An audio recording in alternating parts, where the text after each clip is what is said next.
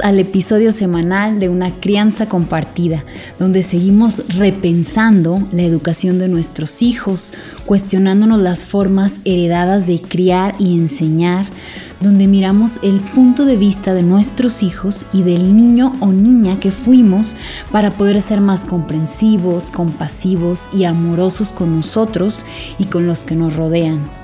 En este episodio damos voz a nuestros niños. Les preguntamos a algunas mamás, ¿qué es lo que más te gusta hacer conmigo?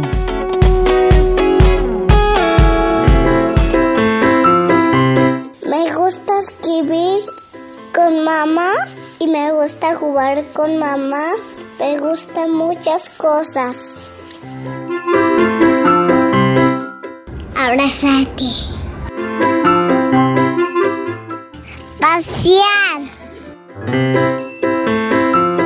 Lo que me gusta más hacer contigo es jugar contigo y ver peli, tener toda el día libre y ir al cine. Y ya listo.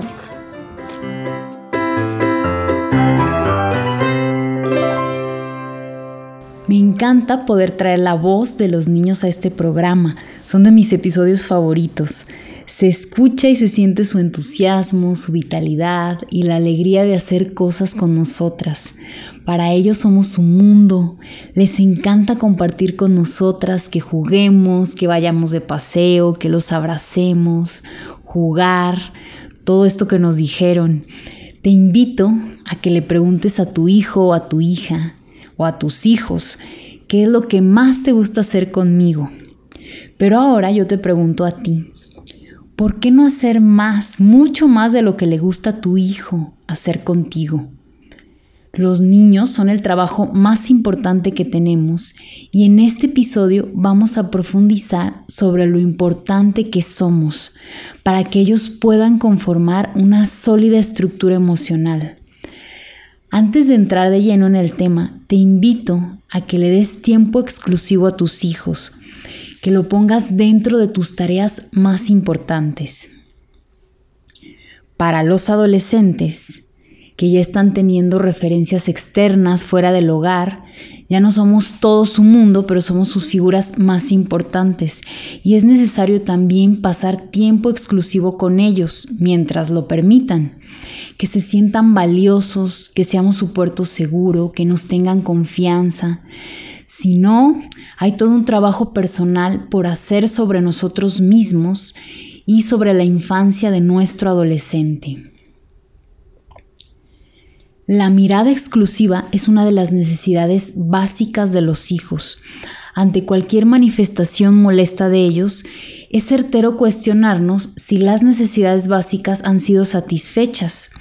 Nos sorprenderemos que raramente logramos satisfacerlas. Por ejemplo, que un bebé o niño pequeño esté en brazos parece que nos hace enojar a los adultos, ya que tenemos miles de cosas por hacer, en lugar de perder tiempo cargando a un bebé o a un niño pequeño. En teoría, estamos de acuerdo las mamás en lo que necesitan los niños, mirada, brazos, jugar, movimiento, pero muchas veces no contamos con sostén familiar ni social para permitirnos pasar tiempo con los hijos. Tampoco venimos de infancias colmadas de amor y ternura. Por lo tanto, el universo de los abrazos y afectos compartidos resulta desconocido. Habría que comprender la aridez emocional de la que venimos para poder permanecer con nuestros bebés, niños y adolescentes. Los niños esperan largas horas para conseguir tiempo exclusivo de dedicación y mirada. Haz el ejercicio de pensar si últimamente has permanecido 15 minutos sin interrupción en la habitación de tu hijo, sentada, sentado jugando o mirándolo sin hacer ninguna otra cosa, sin revisar el teléfono o acomodar, limpiar compulsivamente o hacer algo urgente. La mayoría nos vamos a dar cuenta que no podemos. Muchos niños están solos, lloran, aunque no nos damos cuenta por qué. Tenemos la sensación de estar ocupándonos de ellos todo el día mientras cocinamos, hablamos por teléfono, hacemos compras. Siempre están estas tareas urgentes. Recordemos cuántas veces al día les decimos a nuestros hijos, espera, espérate, ahí voy. Ellos esperan. Luego pensamos que no nos tienen paciencia. Las que trabajan fuera del hogar desean encontrarse con sus hijos, pero también se encuentran con muchas tareas pendientes.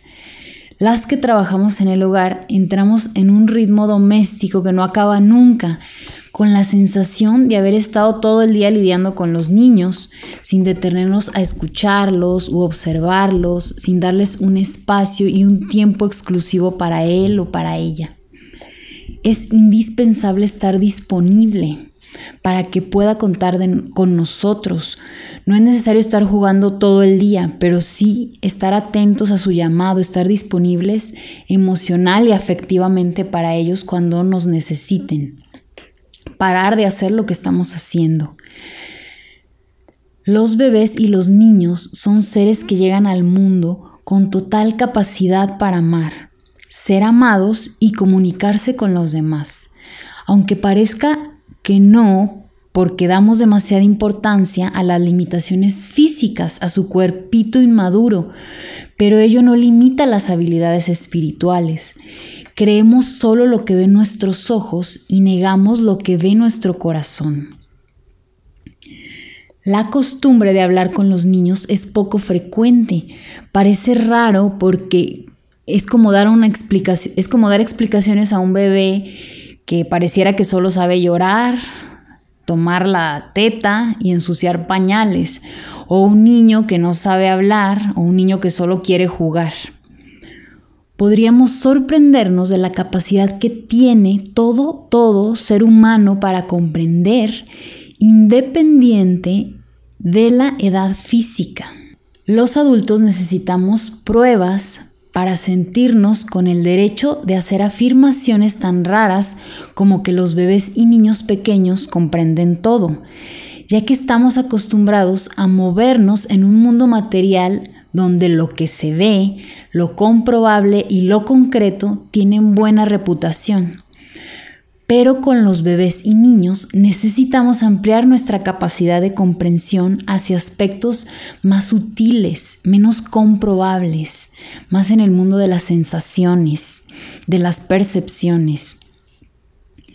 Los bebés y niños tienen cuerpos físicos más pequeños, pero en cambio están más abiertos a sus emociones, intuiciones, percepciones y telepatías. Que un niño no pueda utilizar el lenguaje verbal no significa que no lo comprenda. Al contrario, está conectado exactamente con lo que tiene sentido lógico e íntimo para su mamá, por lo que caemos en la ignorancia al menospreciar estas cualidades. Al preconcebir que son chiquitos y no entienden, les damos poca información. Nos vamos a, a, trabajar, desaparecemos, volvemos ansiosas, aparecemos sin explicación, tomamos decisiones personales o familiares que los involucran, los dejamos al cuidado de otras personas, manipulamos su cuerpo, los llevamos al supermercado, toleran que personas desconocidas para ellos los carguen, sin ofrecerles palabras adecuadas para que encuentren el sentido lógico a cada situación y se puedan acomodar. Pero los adultos nos manejamos entre adultos con suficiente información. Por ejemplo, si nuestra pareja tiene una reunión de trabajo en un horario inusual, lo esperado es que nos avise para organizarnos mejor mentalmente. Pero si no lo hace y llega a cenar tres horas más tarde, la vivencia es desesperante, con angustia y furia. Nos parece irrespetuoso. Pero con respecto a los niños es natural no decirles nada, no avisarles no anticiparles lo que va a ocurrir. Entonces, ¿para qué es necesario que los niños sepan lo que va a suceder? porque tienen derecho a organizar su entendimiento, al igual que los adultos. Un niño se prepara también para vivir la ausencia de su mamá durante tres horas, se prepara para amigarse con rostros desconocidos, se prepara para ir al supermercado, un lugar ruidoso con luces brillantes y ajetreo, donde mamá está apurada y no le pone atención.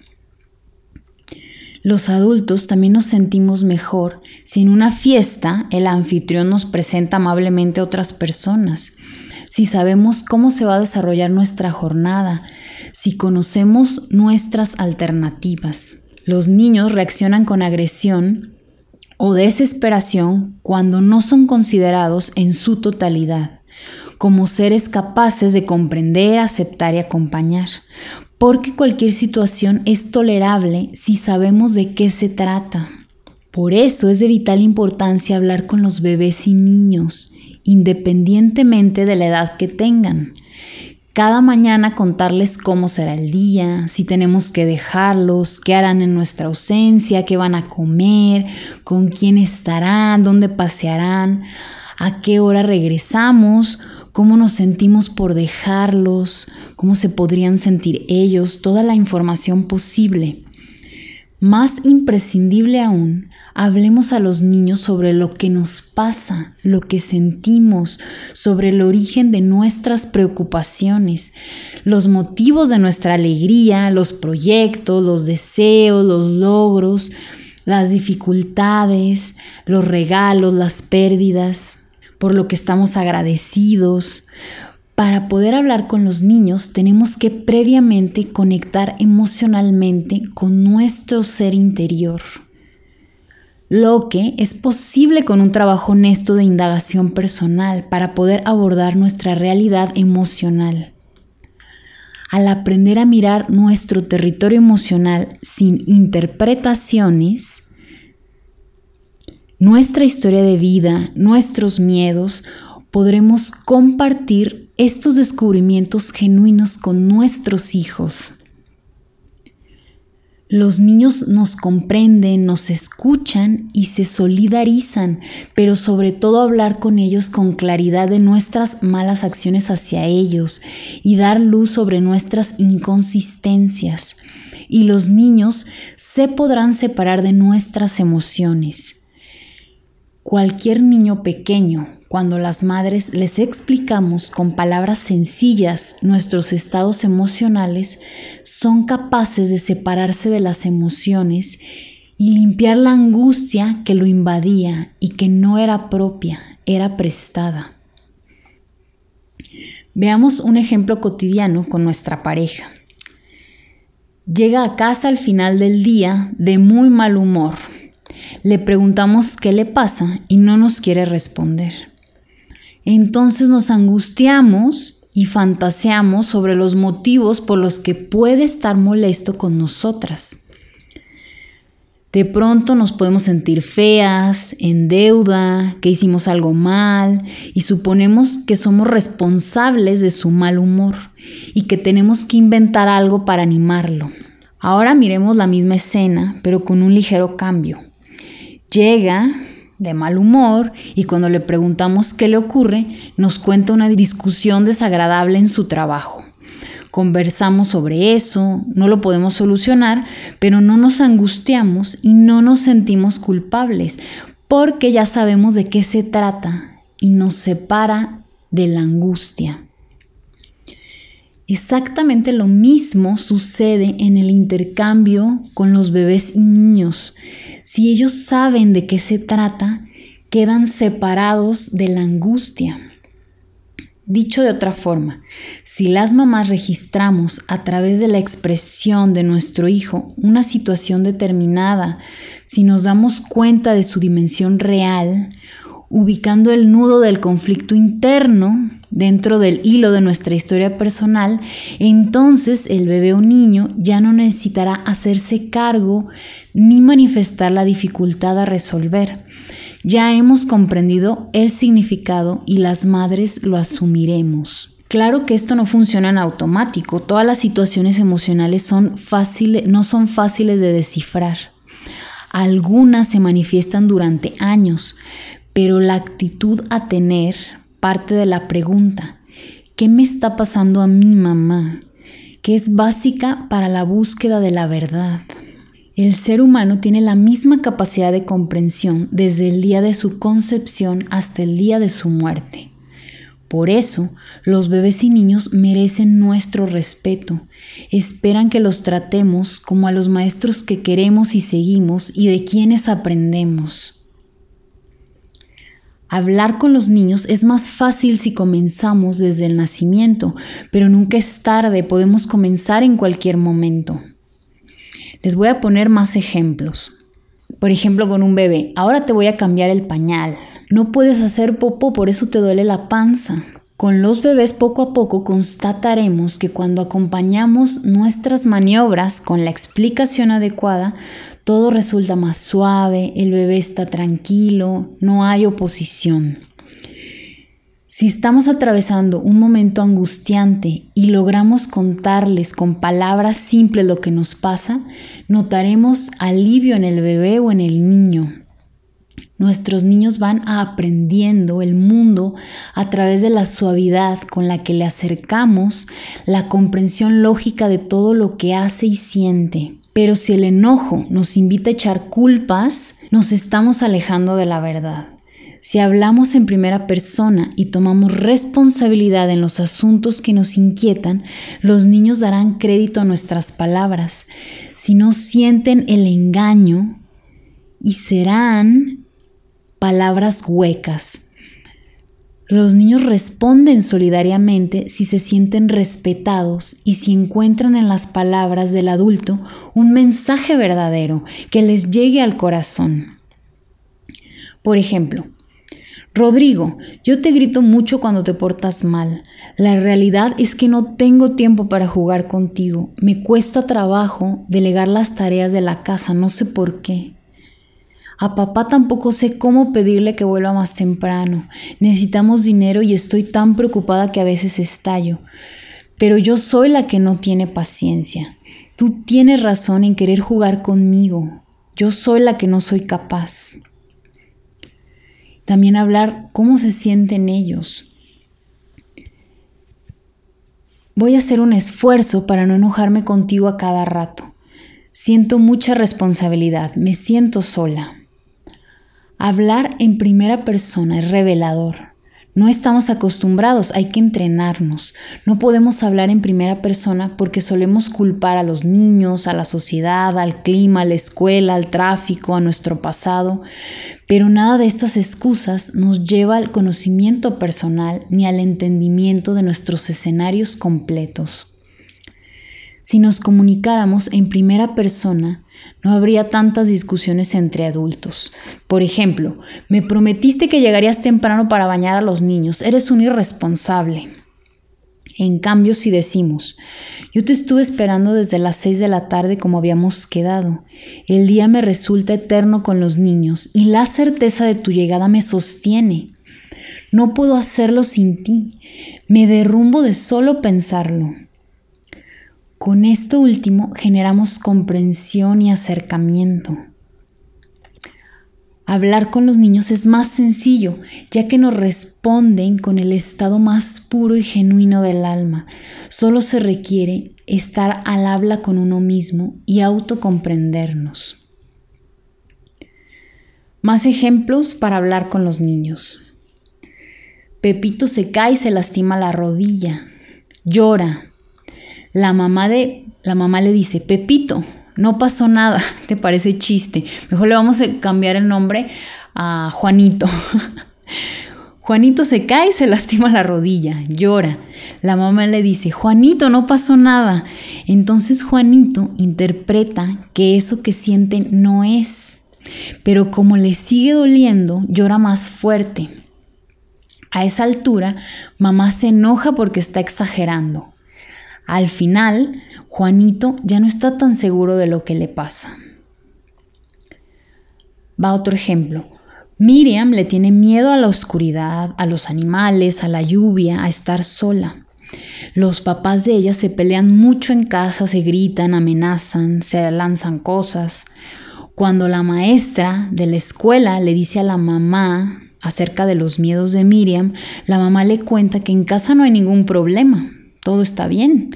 Entonces Miriam interpreta que la sensación desagradable o de temor que percibe en casa no existe, porque lo que ella cree que pasa, la madre dice que no pasa. Si ponemos atención a las cosas que cotidianamente le decimos a los niños, veremos que tergiversamos lo que sucede o no hablamos de ello, lo ocultamos, entre comillas. Si se lastima, opinamos que no se lastimó, que no le dolió tanto, que está exagerando. Si hay violencia en casa, afirmamos que no pasa nada. Si quiere comer, le decimos que no es hora. O si no quiere comer, le queremos atiborrar más comida. Si no quiere ir a la escuela, le decimos que este tema no se cuestiona y que tiene que ir sí o sí. Si tiene calor y se quiere quitar el suéter, le decimos que no, que hace frío. Así que comienza a desconectarse de lo que siente, porque parece que no es verdad lo que siente. Los niños van organizando su relación con el mundo llevados por nuestras manos. Las madres somos quienes nombramos e identificamos el mundo que los rodea. Ellos conocen el mundo a través de nuestra lente desde te voy a cambiar el pañal hasta hace frío. Además del mundo objetivo, los niños también tienen un conjunto de percepciones y sensaciones muy personales que necesitan que sean nombradas, pero para lograrlo primero tienen que ser reconocidas como válidas. Desde el inicio de la vida, el niño depende de la interpretación de la realidad que las madres hagamos. Por eso lo que decimos se va a constituir en la psique del niño como un cielo de verdades o un infierno de mentiras. El niño va construyendo su propio yo separándose de la fusión emocional a medida que se va integrando con el mundo externo. Este mundo le tiene que resultar comprensible y lógico cuando siente dolor, necesita que sea nombrado como dolor, para que cuando lo sienta pueda reconocerlo como tal. Así como el color azul es nombrado, luego va conociendo todos los tonos de azules posibles. Son como piezas de rompecabezas o de un lego que se van ensamblando unas con otras y que encajan con precisión. A esta construcción que va embonando la llamamos estructura emocional, porque luego será la base de toda organización afectiva posterior. Una estructura bien armada puede hacer frente a muchas tormentas y conservar su integridad. Si Juanito se cae y la mamá lo consuela diciéndole, te duele mucho, una pieza encaja con la otra porque se nombra exactamente lo que pasa seguramente va a llorar menos porque cuenta con el reconocimiento de la palabra de mamá, que además de consolarnos, organiza un pensamiento lógico que encaja con un sentimiento. Solo entonces puede armar la base de la estructura de su pensamiento sostenido por una estructura emocional equilibrada. Si los padres de Miriam le hablan con palabras simples y le explican que no son felices viviendo juntos y que van a buscar ayuda para solucionar los problemas que sí tienen, y la mamá le dice que tiene miedo de quedarse sola si se separa de papá y que los miedos de Miriam tienen que ver con eso, entonces, independientemente de los problemas reales por resolver, Miriam consigue organizar su estructura emocional como piezas de Lego que encajan relativamente bien. ¿Qué sucede si no mediamos con palabras entre lo que efectivamente sucede y las emociones? Los niños no estarán en condiciones de organizar esa mínima estructura emocional, entonces crecerán frágiles y emocionalmente débiles.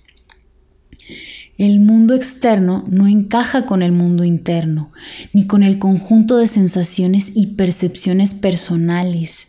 Los niños quedan desconcertados. Para no sufrir, desconectan. Estos niños se parecen mucho a los niños que nosotros mismos hemos sido. Desorientados y separados, cortados de la realidad, con el propósito de sobrevivir al sufrimiento. Analicemos que aunque estamos hablando de nuestros hijos, estamos hablando del niño o niña que hemos sido.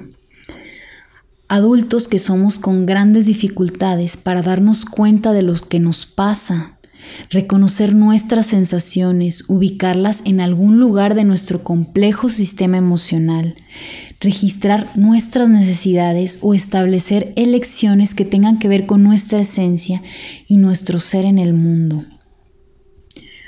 Muchos vivimos desconectados de la realidad de nuestro ser interior, pero es justamente esa distancia la que nos produce infelicidad.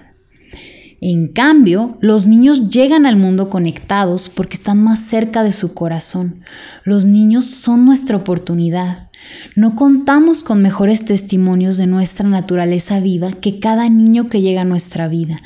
Por eso, en lugar de censurar sus manifestaciones, podemos dejarnos llevar por sus reclamos y necesidades, ya que es una manera eficaz y directa para entender nuestras propias necesidades primarias del niño que hemos sido y al que aún no hemos terminado de comprender. Ahí va otro ejemplo. La, mamá de Dante es sola y no tiene pareja y acaba de perder su empleo. Está angustiada porque no cuenta con su familia de origen. Dante se despierta muchas veces en la noche. La mamá se enoja diciéndole que si se porta tan mal no va a llevarlo más al zoológico que le gusta tanto. Sin embargo, no da resultados, se sigue despertando, las amenazas son más grandes.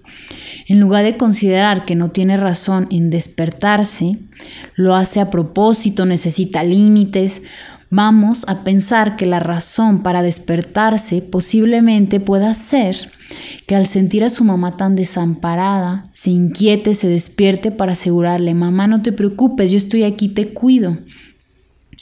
Visto así, sería saludable que la mamá pudiera contarle con palabras simples. Yo estoy preocupada porque me quedé sin trabajo, pero soy grande y lo voy a resolver. No nos va a faltar nada. La que te cuida soy yo porque soy tu mamá. Dante se merece una explicación con palabras que nombren lo que siente, para que coincida lo que pasa en el mundo externo con lo que le pasa en su mundo interno y pueda dormir tranquilo. Si no lo organiza y además recibe castigos, no hay lógica, se queda sin estructura emocional, sin pensamiento unido al sentimiento y para acabarla, castigado. Todo es una contradicción. Recordemos que opera la fusión emocional. Dante siente la misma angustia que su mamá, pero no puede ordenarla.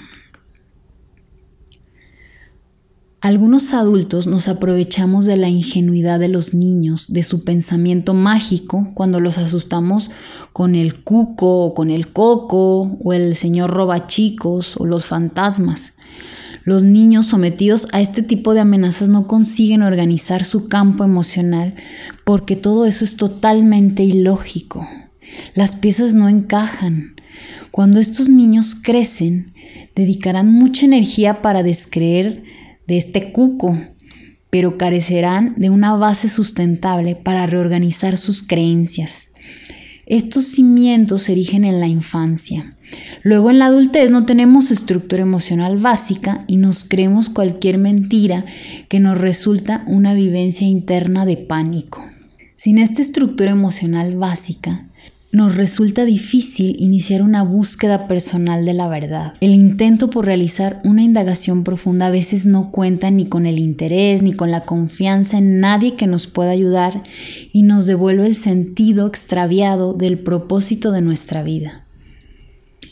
Involucrarnos con los niños seriamente puede ser una buena costumbre, con presencia, conexión y la buena comunicación que todos, todos merecemos Para lograrlo se hace imprescindible creer que es válido y legítimo lo que un niño trata de ordenar entre su cabeza y su corazón. No nos apuremos en contradecirles cada pedido. Espero que este episodio te sea de ayuda para entender la importancia del nombrar la verdad sobre las situaciones y los estados emocionales y así poder poner en práctica formas distintas de vincularnos con nuestros hijos. Si tienes dificultades para poder entender tus emociones o lo que le ocurre a tus hijos, no dudes en escribirme a piamedeli.gmail.com o también a mis redes sociales, Instagram y Facebook, pia.medeli.